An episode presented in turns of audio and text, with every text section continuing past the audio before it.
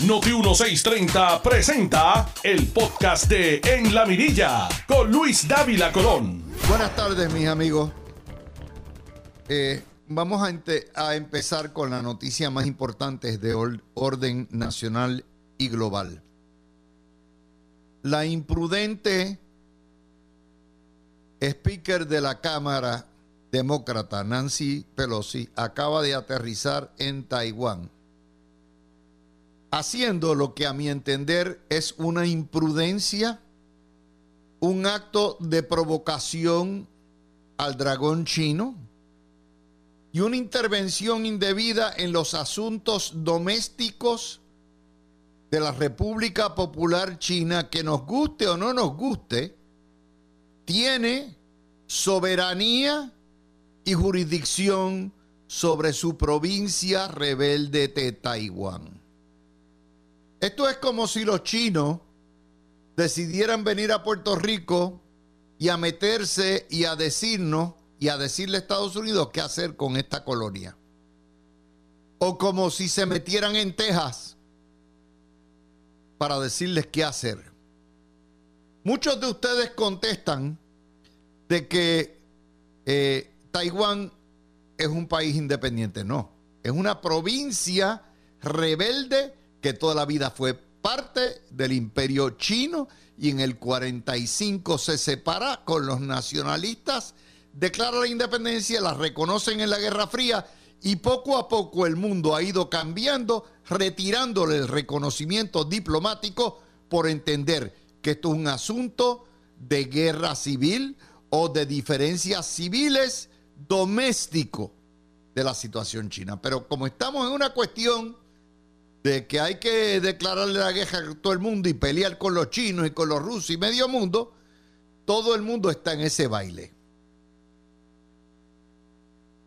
Hasta que llegue el momento donde los chinos vayan a reclamar lo que les corresponde, nos guste o no nos guste, con razón o sin razón. Y tengamos que determinar si vamos a enviar a nuestros hijos. Y cuando me refiero a nuestros hijos, me refiero a los hijos de ciudadanos americanos de cualquier estado y de Puerto Rico, a ir a pelear por Taiwán, donde no se nos ha perdido absolutamente nada y donde no hay ningún interés fuera de estar diciendo estamos defendiendo la democracia y toda la madre. Con el riesgo de una guerra termonuclear con una superpotencia que tecnológicamente está mucho más avanzada que nosotros y tiene billones y billones y billones, millones, cientos de millones de soldados a su disposición. Es bien fácil darle chaucha y decir esto a todo lo que da, pero eso es un acto irresponsable. Podemos como cuestión de política internacional apoyar la democracia en Taiwán. Podemos apoyar los derechos humanos en China.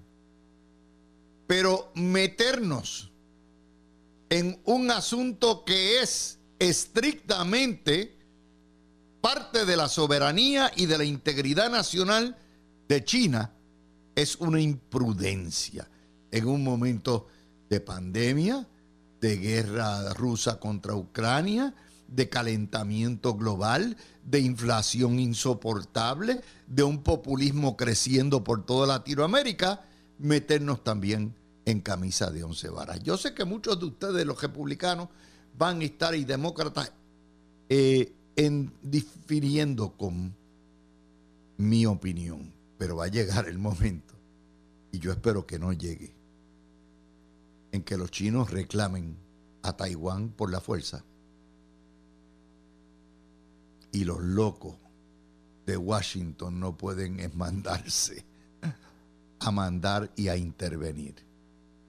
Porque como les digo, ni nos incumbe ni nos afecta. Con eso, cierro el tema. Ciertamente, la visita, yo dudo mucho que China vaya a hacer nada mientras esté la Pelosi metida en Taiwán, pero no tengo la menor duda que va a haber repercusiones.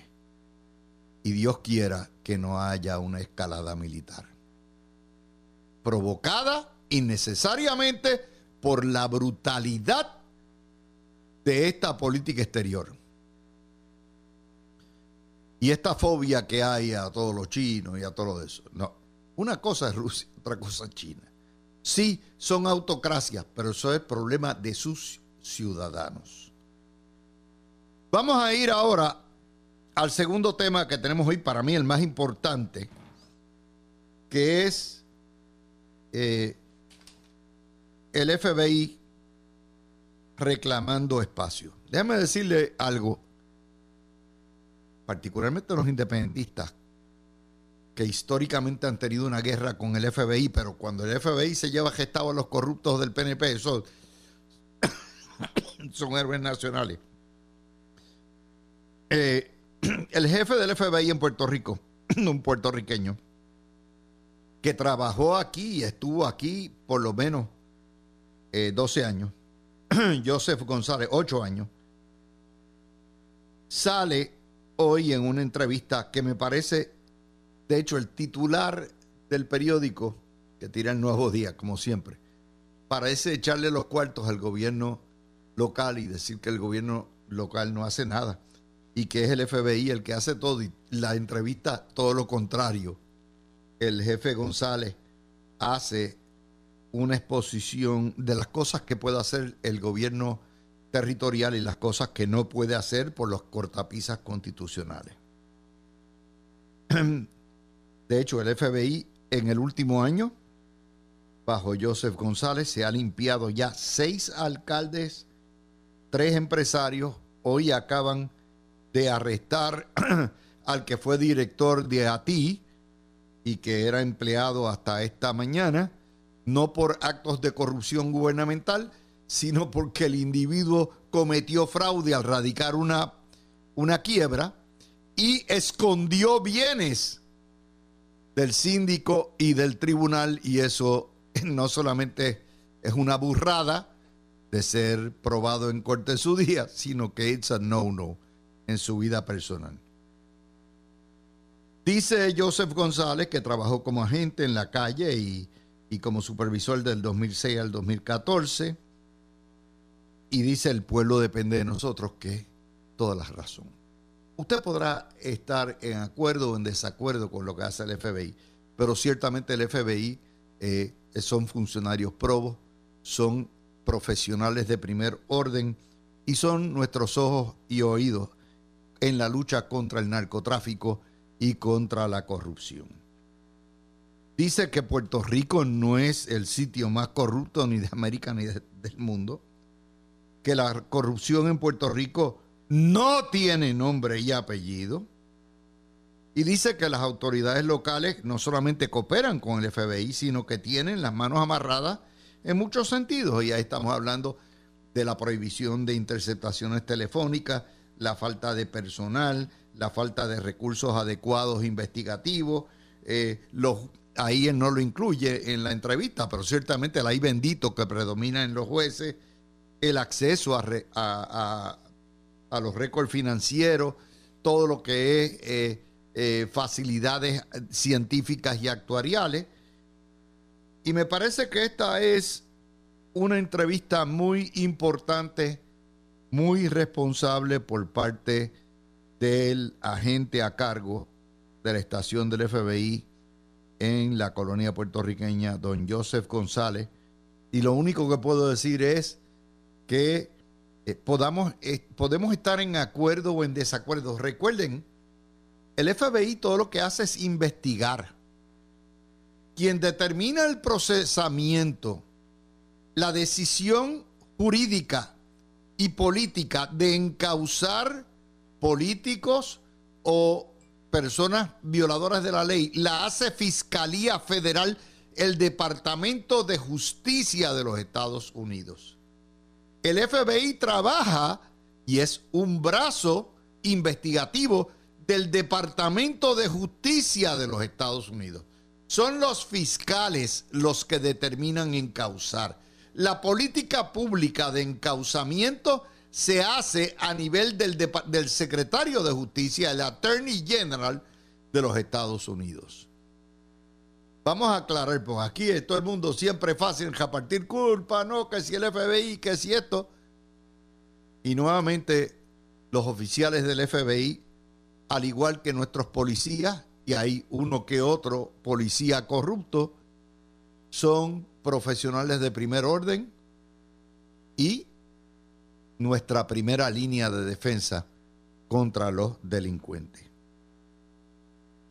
La segunda nota que tenemos que sacar hoy, el nuevo Herald informa que en Argentina la Fiscalía radicó cargos contra la vicepresidenta socialista Cristina Fernández, que ella y el marido montaron hace 20 años una piquita en Argentina.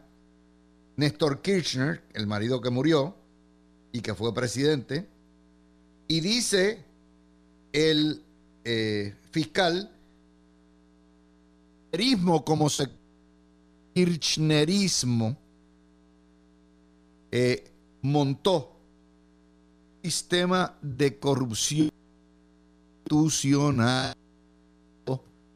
en toda la y hay que verlo y dice usted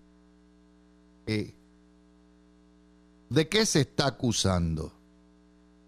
Se está acusando a la señora vicepresidenta del gobierno socialista de Fernández de dirigir una organización criminal de corrupción en proyectos de obras públicas durante su mandato y el de su marido a principios de siglo, que incluye los delitos de peculado, prevaricación, favoritismo, una pirámide de influencias para beneficiar y, beneficiarse de sus empresarios y la vicepresidenta del gobierno socialista de Argentina es la principal imputada. Y ella se ve como víctima, a pesar de que la Corte Suprema de Argentina para abajo, todos han indicado que hay que procesarla y que tiene que seguir el curso y que ella no está eh, protegida por inmunidad o, lo que se llama el aforo, aforada por ser ministra y vicepresidenta. Así que eso se los pongo ahí para que ustedes vean que donde quiera se cuecen habas. Como también les puedo decir, este tipo de noticias se reseña muy poco en Puerto Rico, porque la prensa socialista de Puerto Rico no le conviene que usted sepa que la corrupción abunda en toda Latinoamérica y particularmente en los países socialistas, porque piensan que aquí es donde único hay corrupción. Como hay otra noticia que tengo que comentar hoy, hoy el, el dueño de energía eléctrica, Jaramillo, anuncia que explotó una subestación en, que es cierto, en Santurce de energía eléctrica y allá forman el alboroto, obviamente el apagón, pero no les dice Jaramillo, ni les dice la prensa puertorriqueña, que ayer en Cuba hubo un, un parón, los ciudadanos se tiraron a la calle por un apagón de 10 horas. 10 horas en Santiago de Cuba. Ahí no le pueden echar la culpa a Luma. Tampoco le pueden echar la culpa a Lautier. En Cuba como en Puerto Rico, la compañía de energía eléctrica está nacionalizada, es un monopolio del gobierno y lo que tienen aparte en común es que ambos sistemas, ambas estructuras energéticas son anacrónicas, son plantas, distribución, directrices y generatrices que datan de los años 50 y 60 y que nuevamente están en pedazos, no se ha dado mantenimiento. Allá porque el socialismo está quebrado y aquí porque el colonialismo está quebrado y pasamos y todavía estamos peleando con los bonistas. Ese es el tipo de noticia que no les recalcan a ustedes, porque es bien fácil decir Luma y que venga Bad Bunny y se le orina encima a todo lo que es Luma, sin decirle que el problema es peor. De hecho, no es únicamente ahí. En Venezuela hay apagones. En Venezuela donde sobra el petróleo. Primero, los monopolios estatales nunca han sido buenos. Y en segundo lugar, el problema es que si usted tiene un sistema eléctrico, una red eléctrica construida hace 70 años y no le da mantenimiento, se va a caer. Es obvio, va a haber apagones donde quiera. Y les damos a ustedes este tipo de noticias porque aquí cubrimos todo.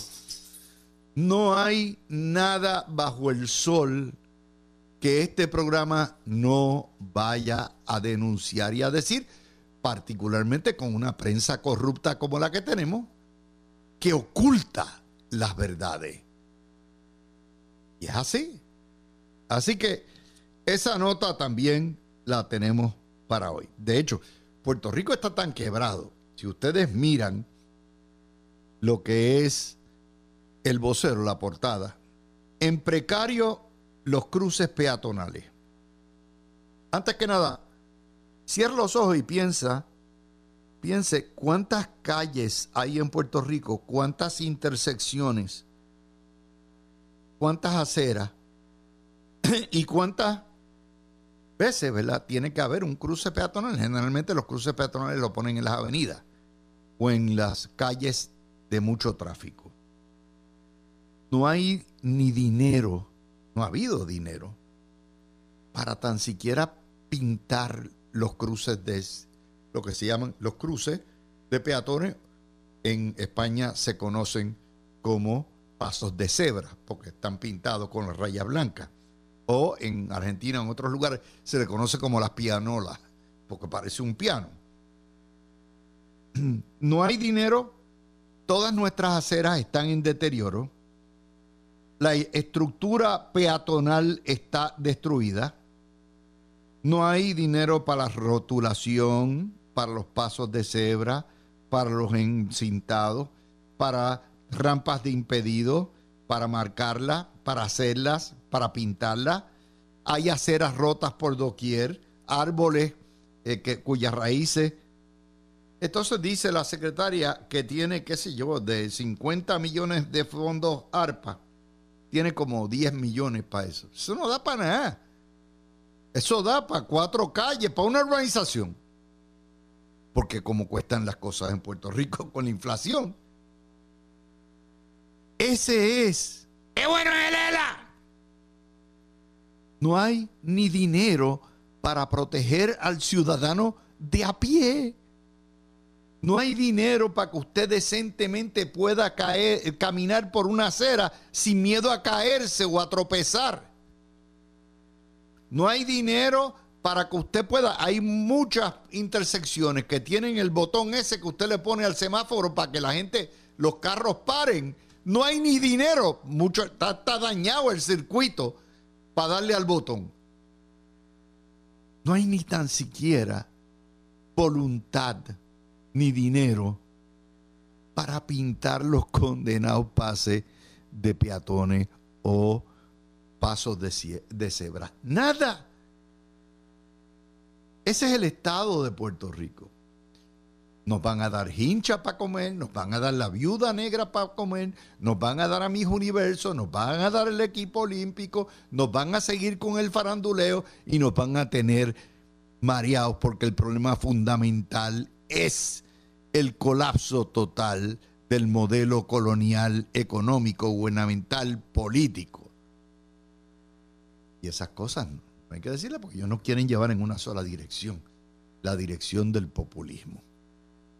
Así que les estoy empatando todas las noticias. Todas las noticias. Cuando venga, vamos a hablar de la primaria, la primaria que no es primaria en el PNP. Vamos a hablar de la pelambrera de la pava, de la estupidez de la reforma laboral y de LULAC para el Partido Popular, todo eso. Así que cuando regresemos y del boicot y la guerra que le tienen los manduletes de María Luisa en el nuevo día, que ahora la cogieron con nosotros porque, oiga, están histéricos porque tienen que oír este programa. Y les da canillera, les da diarrea oír este programa. Y tienen, oiga, es una cosa que es horrible. Y hay que acallar, hay que condenar a Dávila Colón, como hay que condenar a Dagmar, como hay que condenar a la Comay, como a Ramón Rosario en la mañana. Y óigame, y ahí van. Hay que condenarlos a todos porque todo lo que no sea el evangelio de estos titerones, ¿verdad? De, estas lacras que han acabado con el periodismo de Puerto Rico, hay que eliminarlo. Y ya yo estoy muy viejo para eso. Ya ustedes saben. ¿Me quieren mantener el aire?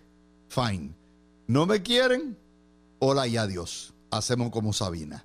Regresamos con más y el segundo video. Tú escuchas el podcast de En la Mirilla con Luis Dávila Colón por Noti1630.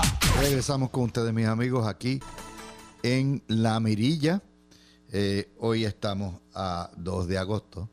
Ya estamos entrando en el mes fuerte de donde empieza la temporada huracanada, pero hasta ahora apagada a, por los polvos del Sahara.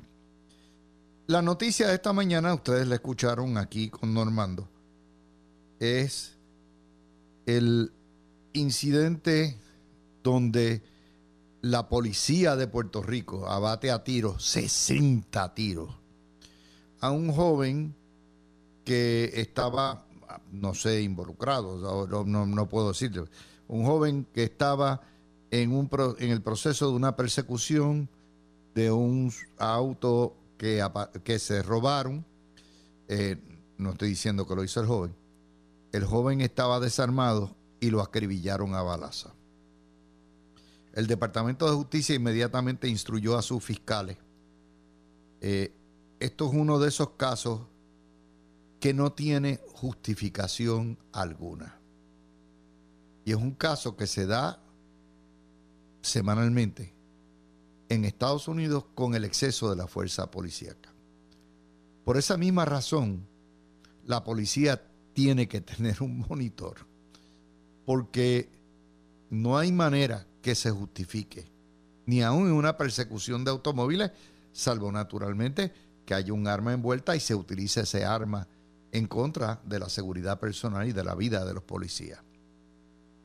Yo no voy a juzgar porque no conocemos todos los hechos y yo creo que una de las grandes imprudencias y una de las barbaridades de la prensa puertorriqueña es que comienza a especular a todo lo que da. En apariencia, todo parece ser un exceso de fuerza que termina en una ejecución. Una ejecución de una vida humana desarmada. No importa que hayan estado eh, persiguiendo lo que fuera. Vamos a esperar que las autoridades hagan su eh, y que hagan su trabajo, que la policía baje franca, las autoridades policiales bajen franca. Y si hay que sancionar, disciplinar y hacer lo que hay que hacer con miembros de la fuerza policíaca que estaban envueltos, so it. La vida humana tiene trascendencia, tiene importancia en este sistema. Y no podemos, no podemos permitir estas barbaridades. Así que más allá de eso, no tenemos mucho más información, pero le vamos a dar el seguimiento y la importancia que corresponde un caso como este. La portada del nuevo día de hoy nos da lo que ha sido tema desde que surgió la reforma laboral. Dijimos que era una imprudencia, que era una barbaridad, que era regresar al populismo, populismo que comparten todos los partidos, incluyendo el gobernador de Puerto Rico y su partido. La reforma laboral que en un momento de inflación y de recesión amenaza con cerrar más negocios y costarle más al erario.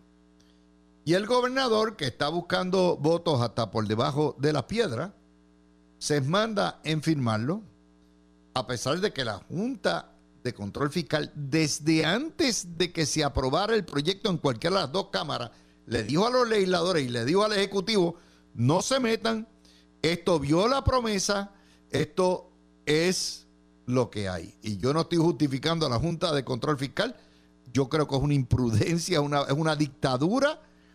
Yo creo que en una cosa que se llama democracia no debe haber una junta de síndicos que le diga a la legislatura o al gobernador qué hacer, pero eso no tiene nada que ver con el hecho de que esto es una imprudencia populista de parte del PNP.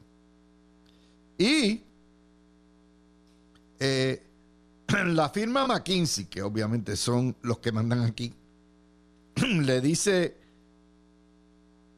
a la Junta que tiene que oponerse porque en cuatro años esto pudiera costar 156 millones al erario en recaudo. Son 40 millones al año, que el gobierno no ha dicho dónde va a sacar. Y es básicamente una reforma laboral que aplica al sector privado, pero que obliga al sector privado en un momento de inflación y de recesión a tener más gastos y por lo tanto va a llevar a muchas empresas, particularmente pequeños negocios, a la quiebra. Y si esos negocios van a la quiebra, hay menos ventas, menos contribuciones, menos aportaciones al fisco. Nuevamente, e, ellos se creen que con esto van a ganar un voto cuando las uniones son todas independentistas y socialistas y le van a decir, este es. Y además, el PNP no entienden, usted le puede dar villas y castillas al pueblo y como quiera van a votar contra usted en un momento de voto castigo. Es así. Esa es una de las notas que tenemos también para discutir. En términos políticos, en precario las finanzas de la pava. Ayer empezamos a discutir esto porque esta, esta nota salió ayer a la hora de este programa. Eh, el PNP y el PPD en desgaste financiero. Déjeme decirle cuál es el engaño. Esto es otra de esas notas donde los estúpidos del nuevo día se creen que nos cogen de tontejo. Pero vamos ahí. Primero, utilizan nada más que las cifras del Contralor Electoral. Y nos dice que el PIB al día de hoy tiene un balance en caja de 214 mil dólares. El PNP un balance en caja de 13 mil dólares. Victoria Ciudadana un balance en caja de 24 mil dólares. O sea, Victoria Ciudadana tiene más que el PNP y que, eh, y, y que el Partido Popular, que Dignidad tiene 10 mil dólares en caja y el Partido Popular tiene apenas 7.300 dólares. ¿Ok? Le preguntan al secretario del Partido Popular, Ramón Luis Cruz, y dice que es que el Partido Popular no se ha enfocado en recaudo y que renunció el tesorero. Mire, eh, vamos a ir paso a paso. ¿Dónde es que está el engaño de esta historia? que las campañas modernas y todo lo que hemos visto antes se hacían por donativos lavados, ustedes se acuerdan, y ya enmendaron el código electoral, eso es mucho más difícil de pasar gato por liebre.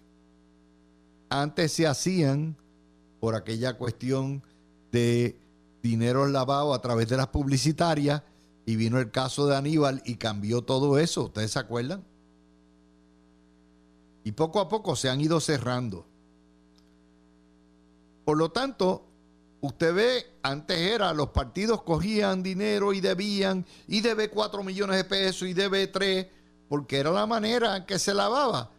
Dame, te cojo prestado y después no te pago. Y entonces cargaban una parte de la ficción. Hoy en día se hace todo esto a través de comités de acción política. Les voy a dar el ejemplo. En la campaña del 16, la campaña de Lúgaro, la campaña de Carmen Yulín Cruz, la campaña de Betito Márquez, la llevaron, la pagaron los sindicatos, no dándole a los comités de campaña de ellos, sino a través de comités de acción política. Los partidos mayores tienen una separación del partido a lo que se llama la ficción del candidato a la gobernación y entonces se crea el comité de recaudo de Pedro Pierluisi o de David Bernier o de este Altieri o de Dalmau y eso es otro tipo de donativo que no está en el contralor electoral en este momento porque no hay candidaturas declaradas. Esos comités ¿verdad? que ya tienen, por ejemplo, el comité de campaña política de Pedro Pierluisi, el comité de su campaña debe tener sobre un millón de pesos ya. No es los 13 mil pesos, el, el partido aparece pelado. Y lo mismo, claro, en el Partido Popular no hay un candidato como tal, pero yo estoy seguro que Altieri tiene que tener su propio comité de campaña Taxito tiene que tener su propio comité de campaña. Y todavía estamos a un año y medio de la declaración de, de candidaturas en diciembre del año que viene. Y las primarias no son hasta marzo. Y los comités de acción política siguen trabajando. De manera que de, determinar ¿verdad? que el PIB, que los partidos mayores, como dicen, el desgaste financiero de los partidos mayores basado meramente en lo que está eh, er, informado a la Comisión Estatal de Elecciones a través de los partidos, es totalmente engañoso. Totalmente engañoso. Pero eso me va a traer a otra cuestión. Mire, si bien es cierto que eh, Bad Bunny no puede competir en las elecciones del 24, pudiera ser candidato a gobernación en el 28, pues ya tiene la edad. No es menos cierto también que la izquierda, que tiene 28% en el 24, si quiere aprovechar este momento histórico, tiene que presentar como imperativo categórico un candidato común o varios candidatos comunes, o sea, para comisionado alguien, para, por lo menos a nivel estatal. Y para hacer eso, lo va a fondear no con los fondos de los partidos, lo va a fondear con los comités de acción política y usted va a ver millones recaudados entre los sindicatos, los reggaetoneros, los, peloteros que, ganaron millones y que son independentistas. Usted va a ver que la izquierda va a tener un fondo probablemente dos o tres veces más. más. Y es muy probable, ¿verdad? Que Bad que dijo que no va a venir a Puerto Rico, se aparezca aquí en el mes antes de las elecciones a dar, un, a dar eso y arengar. Eso, eso va a pasar. ¿Qué para ustedes la va a ocurrir? Eh, como les digo, eso no va a estar registrado. ¿Cuánto vale lo que aportó la CEU a la campaña natal? ¿Cuánto vale la campaña política que hacen todos los periodistas y que hacen todos los medios, la mayoría de los medios, por los candidatos de izquierda y por el Partido Popular? Eso no está registrado ahí. Sí, la izquierda tiene millones y millones a su disposición adicionales. Ir a sacar esto y porque es que la OCE lo que aparece pelado. En realidad no me no. No. Eh, como les digo son las cosas que uno ve y se tiene que reír. ¿Por qué? Porque ¿cuál es? ¿Qué le quiere decir a usted María Luisa Ferré? ¿Y qué le quiere decir Albi Ferré a ustedes? Que los partidos tradicionales no valen nada. Y que el futuro está en los partidos de izquierda. Eso es lo que es. Esa es la línea editorial. Por eso es que no nos soportan, por eso es que nos declararon la guerra ayer. ¿Verdad? Y nos dijeron, porque es que nosotros los obligamos a, escucharnos. Este programa no existe, no aparece en las encuestas, no, no, no, no, no tenemos. Sin embargo, es el programa de referente. No hay periodista que no oiga este programa, aunque sea para criticar, para odiarlo, para saber. Primero porque la fuente de información que tenemos aquí no la tiene nadie más. Porque aquí discutimos noticias que los obligamos a ellos a cubrir. Y porque obviamente nosotros, el programa de la mañana de Ramón Rosario, Zulma, representamos en realidad una especie en peligro de extinción, las pocas voces estadistas que hay.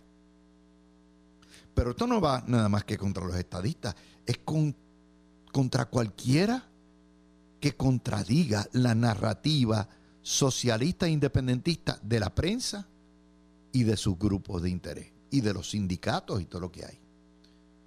Esta semana, mire qué casualidad, hubo intentos, ah, hubo altas críticas contra Dagmar, que es una persona de la farándula. Bonnie criticó a Bad Bunny y Dios me libre, criticó al Dios. Hubo peleas contra la Comay para tratar de sacar a la Comay, los periodistas pidiendo censura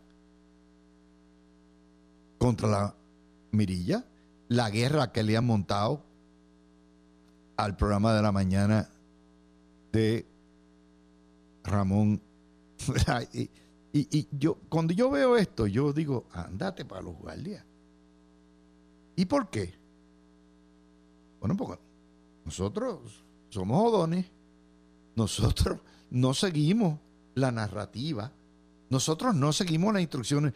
De hecho, si hay un logro del cual yo me siento orgulloso en estos 25 años en guerra contra el periodismo puertorriqueño, no contra la libertad de prensa, es que la gente ha aprendido, les vieron el refajo y la gente los confronta, les desarma la porqueriza.